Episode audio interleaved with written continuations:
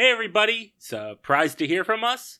This is usually an off week for Avant Bard, but we got an incredible opportunity to sit down with Casey Wilder Mott, the director of 2017's A Midsummer Night's Dream, which we discussed on last week's episode. We had a fantastic time talking with him about the film and getting some answers to a couple questions that we had after watching. We really hope you enjoy this first ever bonus bard episode.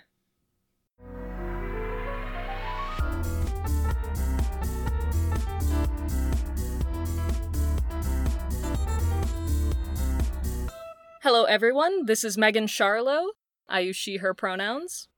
And this is Matthew James Marquez. I use he, him pronouns.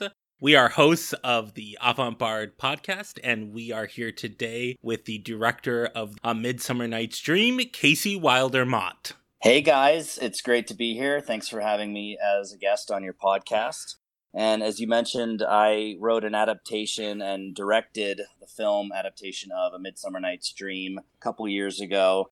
My pronouns are he and him. And I, let's see, I mean, I was in Hollywood for about 15 years, but I was mostly working on the not credited, not glamorous side of the business, working at places like talent agencies and film finance firms. And about five or six years ago, started my own production company and made ultimately a really just a small number of films through that shingle before having something of a, a career reinvention myself and taking a job as the executive director of a regional performing arts center in the resort town of Sun Valley, Idaho.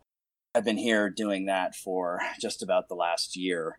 Obviously, things are a little bit choppy right now in the era of COVID 19. But if you're really interested in seeing my current work, you would have to come to Sun Valley, Idaho, and come visit us at the Argyros Performing Arts Center, where we present live theater and concerts, dance recitals. You know, it's a sort of multidisciplinary performing arts center in this small and very lovely little town here in south central Idaho. Well, we really hope that you're able to make more films, especially Shakespeare adaptations, because we are huge fans of this. Thank you. Yeah, it's always flattering to hear and and not automatically be a little bit divisive. You know, you're going to have on the one hand people who are just kind of not interested in anything, all things Shakespeare on the one hand, and then on the opposite end of that spectrum, you'll have people who are kind of such purists about the texts and the traditions that they see any sort of reinterpretation, reimagining, modernization as somewhat blasphemous.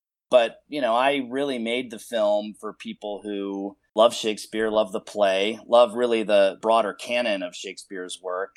I know you guys touched upon in some of the pre interview questions this sort of intratextual quality that the film has, where it kind of points sideways to all of these other Shakespearean characters and famous lines and other plays. And, you know, that was very much a conscious choice. You know, I, I thought Midsummer is already such a fun and accessible play. You know, it's not coincidence that it's one of the first plays that's taught in high school English and it's kind of a perennial favorite in summer stock. And you know it's accessible. And and part of that is that it's it's it's really a frolic you know it's a big romp. So knowing that you know this is sort of a favorite of high school english syllabuses i thought if i could take midsummer night's dream and do something that you know is very faithful to the play and honors the play itself but also allows educators and people who are passionate about shakespeare and want to kind of educate other people a little bit more to have this whole sort of almanac of different references all in one place, you know, wouldn't that be kind of a fun add on to this film? We've got a bunch of questions we want to cover, so let's dive right in. You'll notice, audience, that most of these questions are very specific about the film as an adaptation. If you're interested in discussion of the film as a whole, there are some great interviews on the internet, including one at Folgers Shakespeare. We will put links to those interviews in the notes. So you mentioned this a little earlier with the Easter eggs to other Shakespeare works. And in the beginning, there are just a slew just constantly coming at you when you're introducing all the characters. And I was curious, is that a group effort or did you write all of those? I wrote most of them. There were a couple of actors who worked on the film, like Hamish Linklater and Finn Wittrock in particular, who, and I mean, and Lily, Lily Rabe and Fran Kranz, who have very steeped in the Shakespearean tradition. And specifically in those little sort of character intro vignettes where you meet Demetrius and you meet Lysander, I came prepared. It's in the script, and I certainly came prepared to set that day with, you know, three or four lines. I think there were three or four lines in the script, and I kind of fed the actors three or four more that they could use. But I also told them, I said, look, you guys know this material at least as well as I do. And if there are other things that, you know, that you think are appropriate to use in this little scene, because these are character intros, right? We're trying to establish who these people are, who Lysander is in the context of modern day Los Angeles, who Demetrius is in that context. I said, by all means, use those. And because those guys are so well versed, we ended up using a lot of the stuff that they came up with really just extemporaneously. The rest of it, yeah, was basically peppered in from the screenplay phase. You know, again, partly that was I wanted it to have this kind of almanac encyclopedic quality of referencing in a kind of lateral way all of these other Shakespeare works. But that was also part of this broader modernization and meta take on the material that I wanted to bring to this adaptation, which itself, you know, kind of being self referential and structured in this meta like way, felt like, you know, not just modern, but it also felt like something that Shakespeare would have done in this era. You know, I mean, he's kind of famously been described by many scholars as the first modernist, but I think he's probably in a lot of ways the first postmodernist as well. And he was very savvy about commenting upon his own work inside of the boundaries of his work. And, you know, it was really sort of, it was so ahead of its time when he did it that I, I don't think people even really noted it or picked up on it because he was not just one historical generation ahead of his peers in that regard, but sort of two massive revolutions ahead of his time. But again, if he were writing today, I think that he would probably be a screenwriter, first of all, because he was popular entertainment in his day. The people that were across the street from him that he was competing with ticket buyers for was barren dog baiting, you know? so so he was trying to like lure people away from like vicious animal fights. Right. Um, yeah, so it was like it wasn't this sort of like high culture thing that it's considered to be today. So I think he would, you know, he would have been drawn towards popular entertainment, and I think he would have been something like a mix between Aaron Sorkin and Charlie Kaufman, you know, where he would have had like the incredible rapier skill for writing dialogue that Aaron Sorkin has, but this very self-conscious, hyper-structured Russian doll quality that Charlie Kaufman's storytelling has such that they're interesting to look at. And I think that that was probably something that has always befuddled stage directors of Shakespeare's works. And one of the things that was really fun about liberating our story from that was getting to do that, but in a filmic context, you know? And particularly in this film, in the second act, there's about 45 minutes of this film that's just four people wandering through the woods, bumping into weird shit, basically, you know? and and it was really fun to go and shoot that actually in the woods, in Topanga State Park, and not be confined by I mean, I love theater, you know, I, and I love the boundaries that theater presents and sort of what that allows allows you to do creatively, you know, particularly because this plays so much about the woods, nature, mystery, the dark, all of the things that happen in those environments. It was really, for me, satisfying to get to go and do that actually in the woods and in the dark. And I think, I hope at least that some of it comes across in the performances from the actors because you know we actually went out in the middle of december you know that's shooting in la for you right you can shoot summer in the middle of winter but even in la in the middle of december in topanga state park it gets pretty cold and it was towards the end of the shoot it was an indie film we had no money so it was you know it was a tough shoot as all indie low budget indie films are and by the end of it, everyone was just like a little bit crazed. And then we had these like eight days in a row of night shoots in the middle of the night in the middle of the woods. it's fun for me to watch it now and think like, oh wow, okay, I can see how Rachel was really starting to like lose her mind a little bit, you know. but they, I mean, they had great fun. We all had great fun making the film, and I'm certainly proud of it, and I think they all are as well. So one of the things that we noticed in the film is when there are changes made to certain plot points. One such example was that you didn't have Theseus leave with Aegeus and Demetrius, which we always notice in the actual play. They just leave Hermia and Lysander on stage alone after yelling at them. And you made the decision not to have that.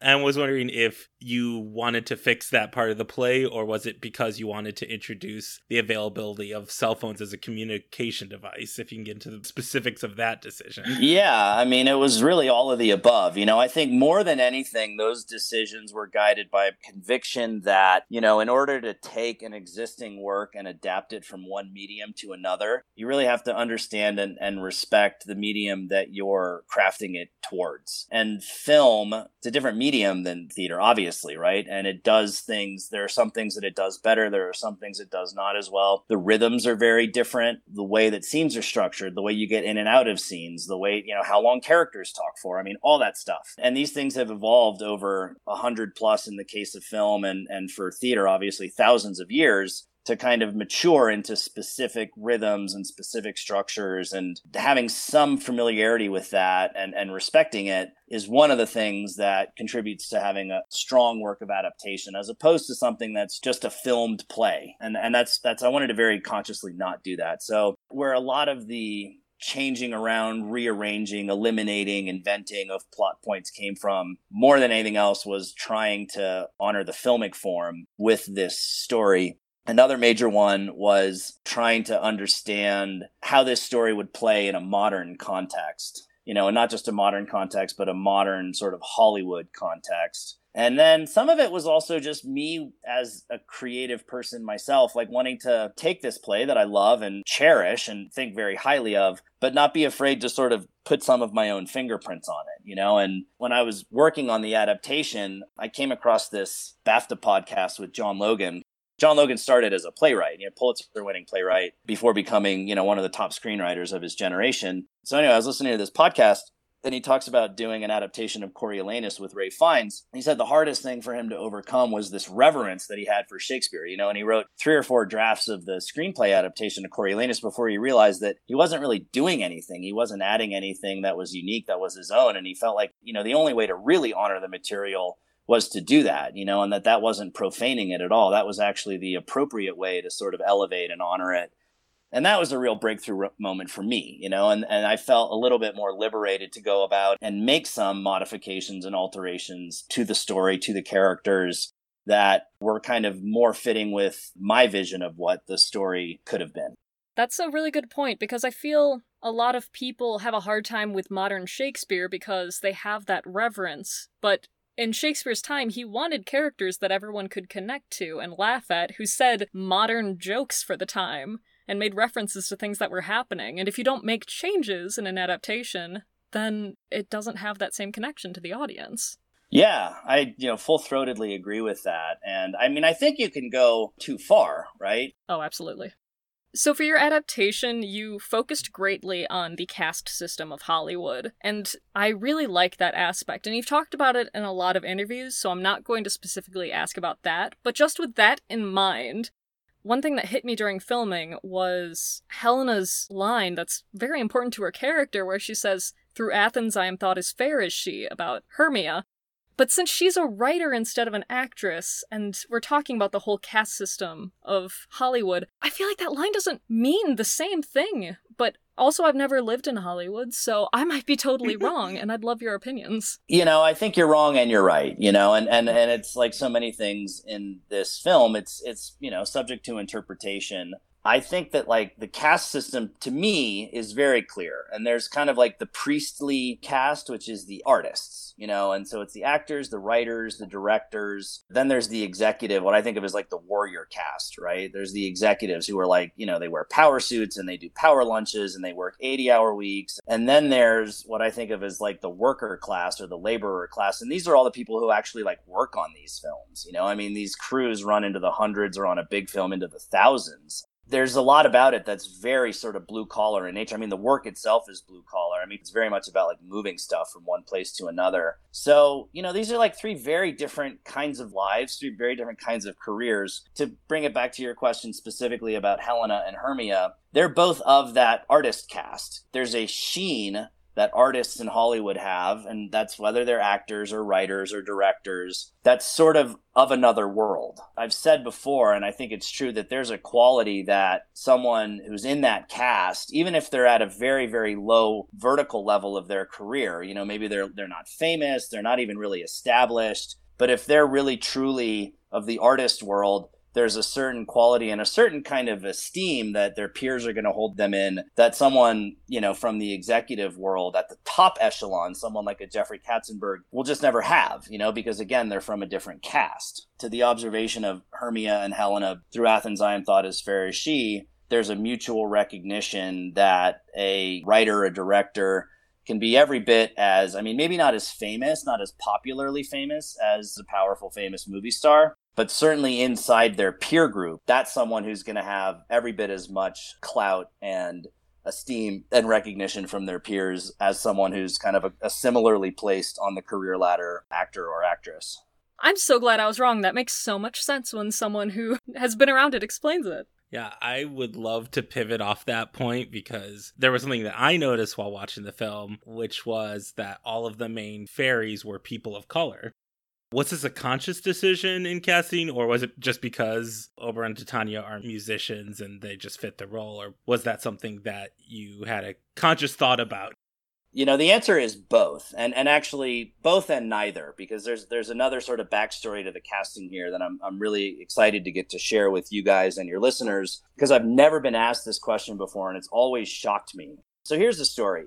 Originally, my intention was to cast the lovers, the four Athenians, as a multiracial cast because I wanted it to look like modern day Los Angeles. That was my goal. But particularly for a film like this, you're somewhat at the mercy, well, you're very much at the mercy of the actors' schedules. You know, we had something like 14 or 15 different actors who we had to skin, we had to work with their other film commitments, their personal commitments, their television commitments. So we had a period of a couple months where actors were kind of falling on and off of the project on basically a weekly basis. But at one point, we had an African American actor attached to play Demetrius, and we had an, a Hispanic actress cast as Hermia. And I was I was like, great, this is exactly what I want, you know. And and Lily and Hamish came on kind of early. They were going to be Lysander and Helena. Um, they were early attachments. They came through sort of personal relationships. So I thought this is great then those act you know our shooting schedule changed and those actors had other work come up and so it didn't work out with them so Rachael Leigh Cook and Finn Wittrock ended up coming into those parts, but it was definitely not. I mean, at that point, we were like, we were moving more in earnest towards a real production schedule. We had a start date. We had to start like filling those roles, you know, and I didn't have the luxury of saying, I really want this kind of actor for this role. It was like, I mean, Finn's an incredible actor. Rachel's a great actor. Like, I was thrilled to work with them. It wasn't what I had envisioned, but I was also excited enough to work with them that I went ahead with it. Alternatively, with the fairies, there were two Caucasian kind of singer songwriter, kind of freak folk types who we went to for Oberon.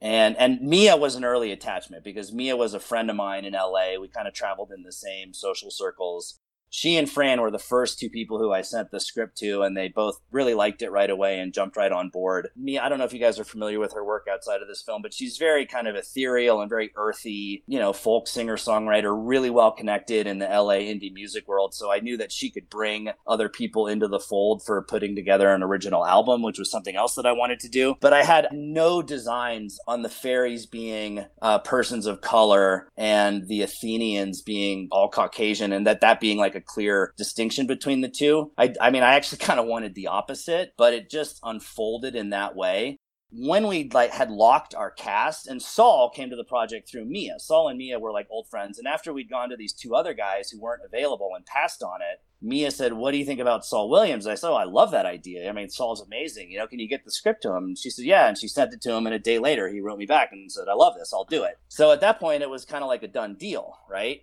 But I I then you know I I had to sort of like you know accept the fact that in terms of the racial composition it was not going to look like what I wanted it to look like and I mean I was okay with that because again I was really overjoyed with the talent the caliber of the actors that we got but there was one specific thing that I was worried about and I wanted to be sensitive to and I actually spoke to Saul and Mia about and Avan, who's also half Asian. He's half Indian. He plays Puck.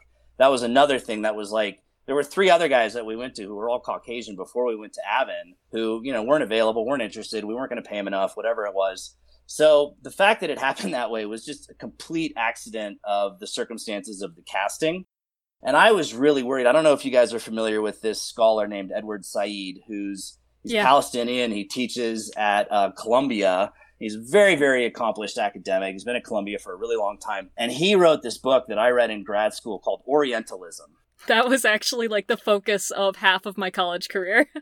right, yeah. So, I mean, if you've asked this question and you're familiar with Edward Said, like you're clearly familiar with that book, right? Mm-hmm. Where he talks about this, you know, the, the Western world's predilection towards kind of fetishizing the what I'm going to just kind of broadly call the Eastern world.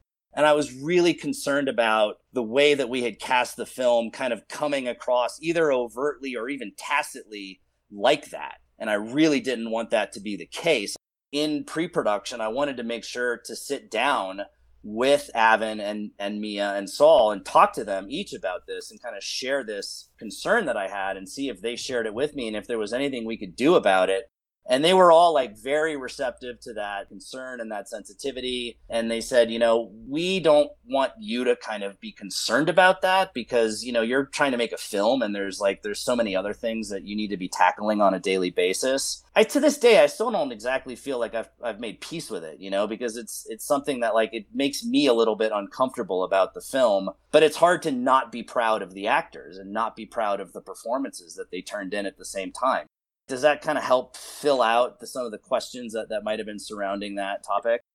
That explains it perfectly because I just tend to pick out things like that. I look for them just because I like to notice how many people of color are in a film. It wasn't something that struck me particularly like you were leaning towards anything bad. Uh, I was just very curious about it there is a racism problem in Hollywood. And even if it was unintentional, I think that it says something that the fairies, who are all presented as people who live on the outskirts or on the outside of this big culture, they are all people of color. They have found their niches, they've found their place in this culture. I think that's what my reading was. Yeah, I mean that's another interpretive framework to look at it through and and when I was writing it in my head, I knew very very early on I wanted to have multiracial cast for the city dwellers, you know, for the for the Hollywood elite. And in my head, I always pictured the, the fairies, uh, frankly, as white people because the California hippie culture, certainly historically, is by and large a white subculture. I grew up in a little tiny town in Mendocino County, Mendocino is where in the 70s, after the Summer of Love and the movement died, man, and all that kind of stuff happened, all these like hardcore gnarly hippies who left San Francisco and left the Bay Area, they all ended up in Point Arena in Mendocino County. That was like the milieu that I grew up. There were no people of color. I mean, very, very progressive. You know, I mean, about as progressive as, as you can get, but not diverse. So I sort, I mean, I in my head, I just kind of pictured the the fairies that way, and the city dwellers differently, and it ended up being the reverse. There's like a little bit of a kind of a sensitivity, particularly around having a black Oberon, because that's almost like a kind of like a running joke in terms of like modern Shakespeare reinterpretations of Midsummer Night's Dream. If you look at the last, including mine, if you look at the last four or five modern adaptation of Midsummer Night's Dream, Oberon is always black. If it happened once or twice, you know, you could chalk it up to circumstance. And I think that that's certainly what happened with regards to our production. And hopefully, having heard the whole narrative now, you guys agree with that. But when you see it repeatedly, I think that there's something problematic about that. Part of the reason that I also agree that Oberon as a black man is often fairly problematic, and that's also because Oberon is very frequently shown as a violent, angry man. And a question that we wanted to ask you anyway was you fix two of the main male characters in our opinions, which are Demetrius and Oberon, because with Demetrius, you fix why he suddenly doesn't like Helena by saying he found that Cupid's arrowhead, and with Oberon, you remove the jealousy of the child that Titania takes, and you also changed one of my least favorite parts, which is when he wakes Titania and goes, Oh yeah, look, you were kissing someone who's has an ass head. Ha ha, you suck, I'm the best, and you just completely removed that and instead gave us a tender moment where he was like, I actually regret this. And I'm just, I mean, it's still kind of bad that he's just like, uh, well, she just won't know. But I'd prefer that to him shoving it in her face. It's still kind of bad. It's not as bad. Right. Like, I mean, again, this is like it's so satisfying as a creator to have like astute viewers who like pick up on the kinds of things that you want people to see you know because those were very deliberate conscious choices to make those alterations and they were significant choices you know? They weren't sort of small changes from the text and you know it's not just changing character or plot point or whatever. I mean that really has thematic implications for what the play is about. Certainly many scholars who have written about the play have said you know it basically says that love is complicated and messy and really really imperfect and i agree with that you know, and I think that there's a lot of that that survives into this adaptation. But again, as part of trying to lean into the idea of turning this into a modern Hollywood rom com, I wanted it to be a little bit cleaner than that. And I also think it makes the characters, it makes Demetrius and it makes Oberon. You use the word tender, which I think is a great descriptor. It makes them both a little bit more tender. Makes it a little harder to walk out of the theater with unresolved feelings about those characters, you know, and I think attentive people who watch the play probably leave with kind of unresolved feelings about Demetrius and Oberon. And that's fine. I mean, that's clearly what Shakespeare intended. But I just sort of wanted to go in a slightly different direction. I wouldn't have done it if I if I didn't feel confident that I could have accomplished that, you know. But I think the adaptation works vis-a-vis those two specific choices. I mean, I certainly hope it does. I am pretty positive that when we were shown the arrowhead, I screamed in joy, and then I'm pretty sure when Titania was woken, I paused the movie and was just like, he fixed it. He fixed everything. He fixed all the things I hate. like, this is so good, guys. Yeah, well, thank you. I mean, the montage scene of Oberon and Titania, where you see this kind of rapid fire montage of their relationship, and they're walking on the beach, and they're walking through the park, and they're sitting in a movie theater, and they're in this kind of abstract floating space on this structure above the ocean that's me i don't know i really love the film i love so much about it but that might be my favorite scene. And i and i do like the way it resolves you know that there's this kind of magical moment where they reappear in a different environment bottom's gone oberon doesn't need to rub it in her face. And then with regards to the arrowhead that was i mean that was something that i, I kind of had to work on for a while and figure out but when i kind of pieced it together i was really pleased with it because you know another one of the sort of tricks of filmmaking is you're always looking for like visual totems you know you're always looking for objects symbols things that are visual in nature that will recur throughout the film you know either images or objects or whatever and finding something finding a way to have this whole pre Act One Demetrius, Helena, Hermia, Lysander pre story that kind of makes a lot of what doesn't make sense about the play suddenly make sense. And then to also find a way to kind of crystallize all of that into a specific object that you can see throughout the film. And ultimately, this kind of revelatory flashback where you, you see that object, you know, again was for me just as someone adapting this work was really exciting and satisfying. And you showed other glimpses, like Demetrius's eyes being red right before he goes to the forest, and focusing on the arrowhead necklace a lot. And I was always like, hmm, I wonder why that's happening. I have so many notes that are like, why? Why that shot? And then by the end, I was like, oh, because foreshadowing, and I was just not expecting such a big change to the original work. there's a phrase I like to use, which is it pays out like a slot machine, yes. where you're putting so much into it and you're like, well, okay, so it's not paying out yet. We'll just have to wait a bit. And then all of a sudden, like the moment of revelation happens and it feels so good. It's a great setup and payoff. There's a phrase that I learned in film school, which is Easter eggs and breadcrumbs. And these are no rule applies to every film, but for certain films, you want to pepper them with Easter eggs and breadcrumbs. And Easter eggs are things that are like satisfying in and of themselves. And breadcrumbs are something that are not really satisfying in and of themselves, but you know they're leading you somewhere. You know that you know that they're leading you out of the woods or out of the Minotaur's labyrinth or whatever it is. And I did try to use both Easter eggs and breadcrumbs in the film. And there are different trails of breadcrumbs, you know, but the arrowhead is certainly one of the more important ones. Yeah, I want to go back to the fairies for just a little bit because during the watching of the film, I came up with a phrase in my notes, which was I believe my first note was I believe the fairies have what I'm going to call the power of the final cut. Ah, yeah. And I would like to delve a little bit more into that because I love noticing how the fairies move around through sharp cuts. Their magic is rooted in filmmaking language. Where did that come from? Was that always there? So it's twofold, right? The fairies are magical, right? That's been represented and interpreted in different ways, both on stage and in film. For me, the fairies use the magic of filmmaking. You know, I mean, when Oberon, you know, magically transports him and Titania from the bower to his promontory, it's done through a cut.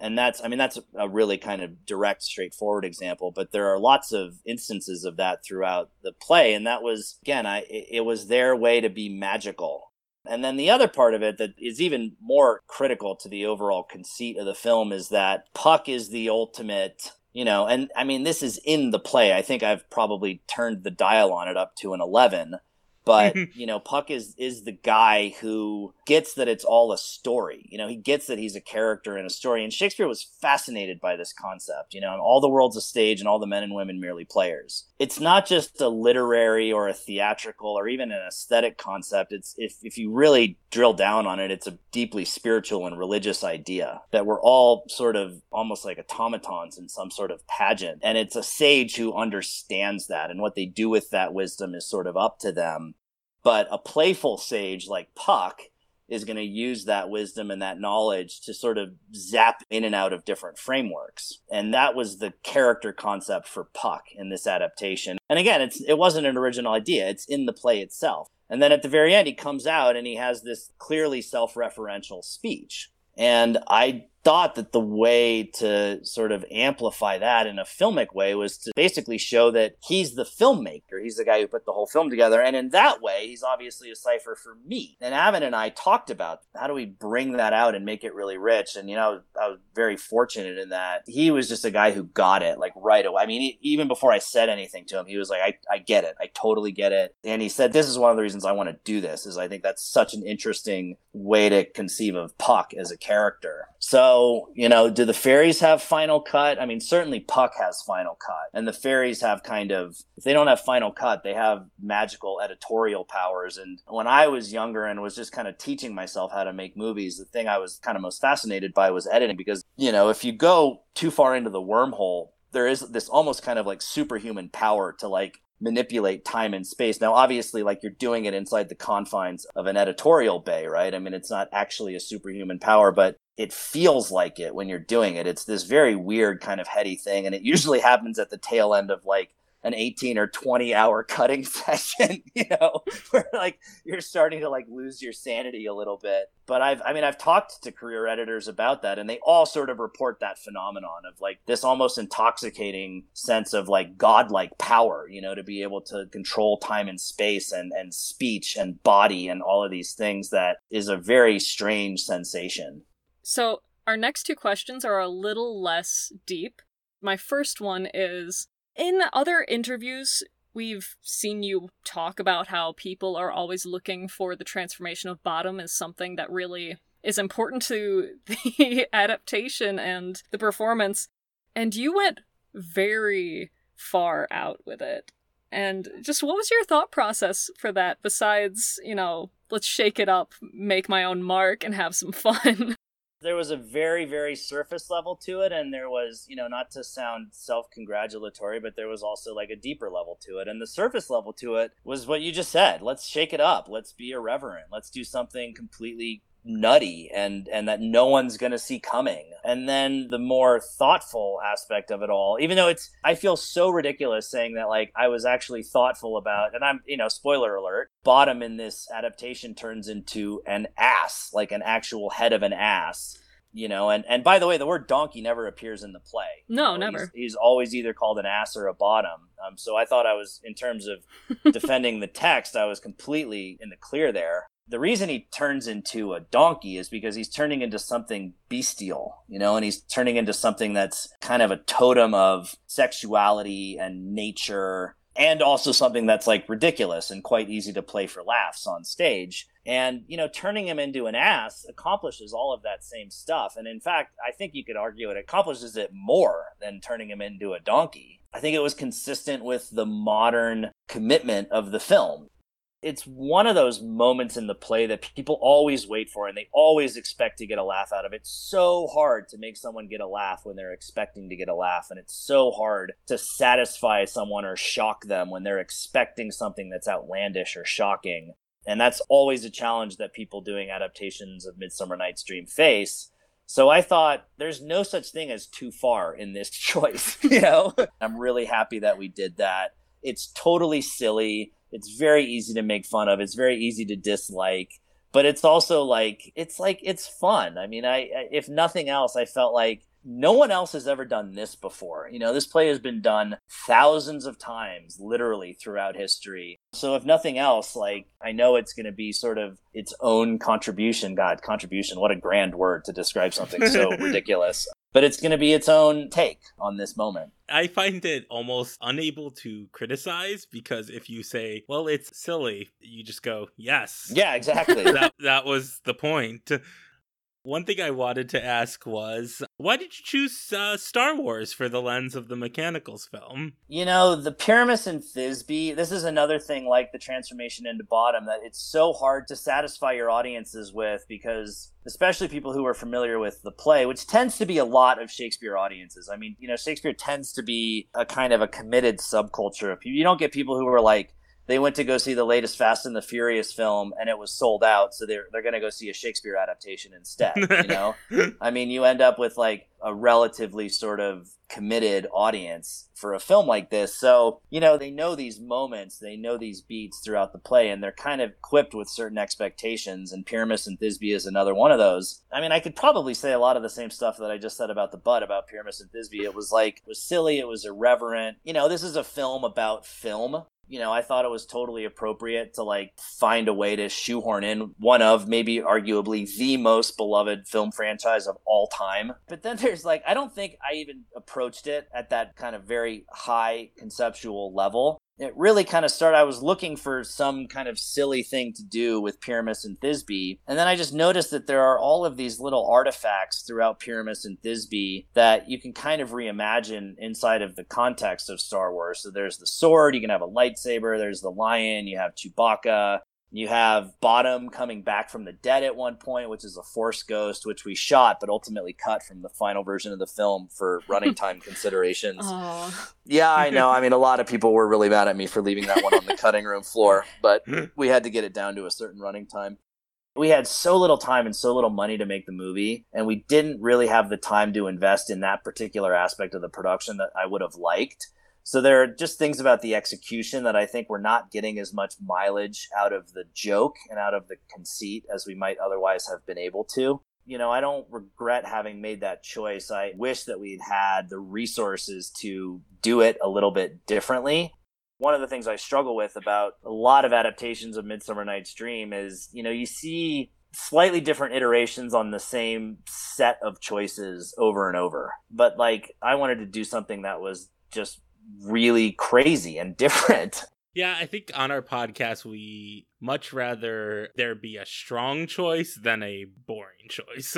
It makes sense to be referencing something like Star Wars when you think about the fact that this is a film made by some students, and it's not going to be something that's amazingly incredible and unlike anything. It's going to be this little home video that they threw together for this. And the only problem I had is I'm terrified of Wookiees for some reason. So I was like, oh no, why? They're terrifying beasts. You should be scared of okay, them. thank you. I know the reason. I just like saying I don't know so that I have something to hide behind. You know, they're like they're little scrappy film school kids, right? Yeah. And there's another layer to the Star Wars choice, which is, and this gets very sort of esoteric, but it, it was a little bit of me poking fun at myself, right? Because I took this thing, this play that I really loved, and I did an adaptation of it and an adaptation in a very very kind of reductive sense it can just be a ripoff you know? Sometimes you're just kind of ripping off the source material and you're not doing anything with it. You know this is something that was unique to the adaptation right? And again it came down to kind of filmic rhythm is they have to do this in a day right? It's like we have to make a short film in a day. And this is like you see this at film school all the time and there's like 24 hour film festivals all over the country. So they had very little time. Their talent was maybe of questionable merit And so they just like they just immediately kind of like went to what they knew and loved, right? Which was Star Wars. That was me trying to like poke fun at myself a little bit and say like and the same way that I sort of I see myself as the filmmaker somewhat in the character of Puck. I also, and this was something Charity Wakefield and I talked about, I also very much kind of saw myself in that character, even more so than, than Puck. I mean, because I was, the way Quint in this film is this kind of earnest, striving young filmmaker that's what I was when I was making this film. Yeah. We only have a few questions left, but it's getting a bit late for us, and we don't want to keep you around too long. So let's do a little quicker, somewhat lightning round. If you want to talk more about something, you can. Sure, great. One of the ones that I noticed is Bottom walking into the editing studio at the end of his first scene. Was that you or Fran? Because it, it is such a tight cut away as soon as he enters that I paused. I had to rewind, watch it like twice over, and I was like, "This is a beautiful comedic moment that some people might just miss." so you're talking about a continuity issue? Yeah, I see what you're saying. Yeah. oh, I know. I took it as comedy. well, what's happening there is we shot that whole sequence of scenes in like three different locations we had to kind of work to conceal that and make it look like a single continuous space. Yeah, we were working with the space that we had, but I'm glad that there was a joke in it for you. All right, my turn. Flute and Quince are women. Woo! Also, how does that change them in your mind? Or does it? I mean, it does, but like, how much? I mean, yes, it, it clearly does. Even in the in, in the source material, there's this kind of very like loving relationship between Quince and Bottom. Yeah, know, there I is. think it, in the source material is is largely platonic. I mean, I'm sure you could interpret it differently and play it differently, but that's the classic sort of like artist and his muse type relationship they've got this very multi-dimensional relationship and there are aspects about it that are really tender. And i thought that there was not a big leap of imagination to create an actual romantic relationship on top of that. You know i knew in the same way that i knew i wanted the athenians to be more multiracial. I knew I wanted the mechanicals to be not all guys. And this is, I mean, this is very, very commonly done in modern, both stage and film adaptations of Midsummer Night's Dream is the mechanicals are, are usually not all men. You know, I, I, I liked the idea specifically of Quince being a female director. And I thought that, you know, the way that Charity and Fran played that relationship this film was made prior to the kind of the current climate, the current era in Hollywood, but I think that they almost managed to sort of presage a lot of what's going on in conversation around female directors and supporting them. And, you know, the dynamic that you see between Quince and Fran is what I've seen in friends of mine who are female directors before. They do have sort of a different approach to this sometimes. There's this really good, like, short documentary film that this guy Max Joseph made where he he interviewed a bunch of filmmakers about like, do you have to be an asshole to be an effective director? And one of the people he talked to was Karyn Kusama, who's a very accomplished female director. And she made the point that, you know, as, as a female director, you either have to do one of two things. You either have to sort of be even more of a ball buster because, you know, otherwise people are just going to kind of steamroll you, or you have to be like a little bit more of a kind of consensus builder, you know, than the sort of the tyrannical, patriarchal male director cliche archetype. And I think that the way that Charity played that character, you know, is very nuanced, very caring. She managed to capture a lot of those qualities.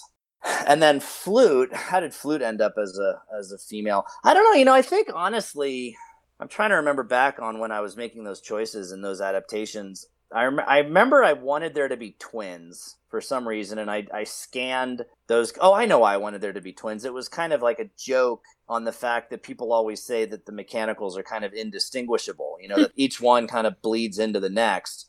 So I thought if that's the case, why don't we just why don't I just kind of lean into that problem and make a joke out of it and find these twins? And I think I went back you know that was ultimately a casting thing, you know, are we're going to find male twins or female twins and and then Flute was going to be kind of cast the opposite way because I also wanted there to be this kind of very sweet, innocent, crush like dynamic between Flute and the twins. Some of this ended up on the cutting room floor, again, because just for considerations around running time. But there's a lot of kind of nonverbal gags of the two twins vying for Flute's attention. And only a few of those beats ultimately made it into the film.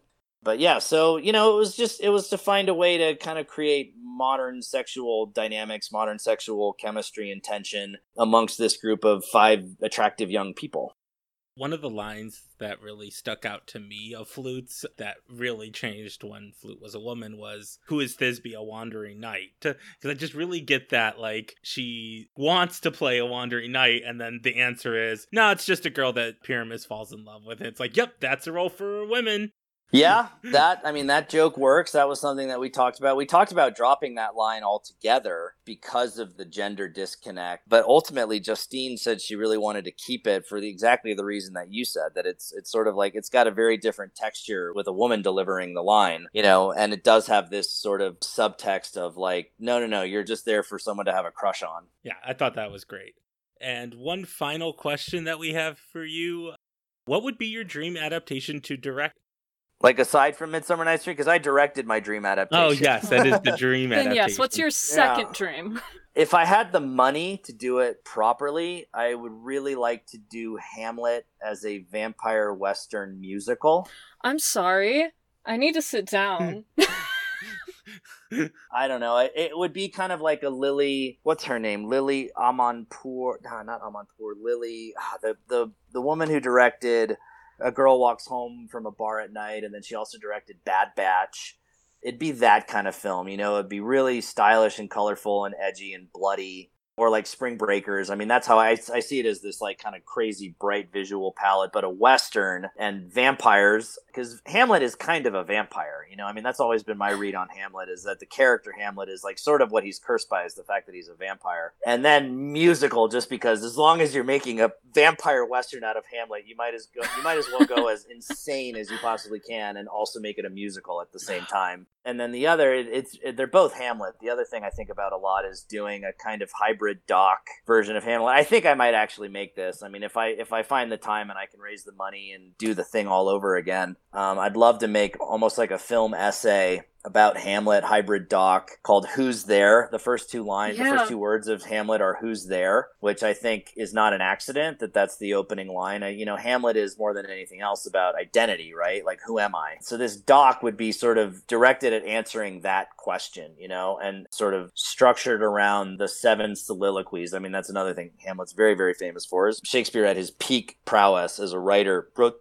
these seven soliloquies in Hamlet, and they're all basically like different facets of Hamlet, the character.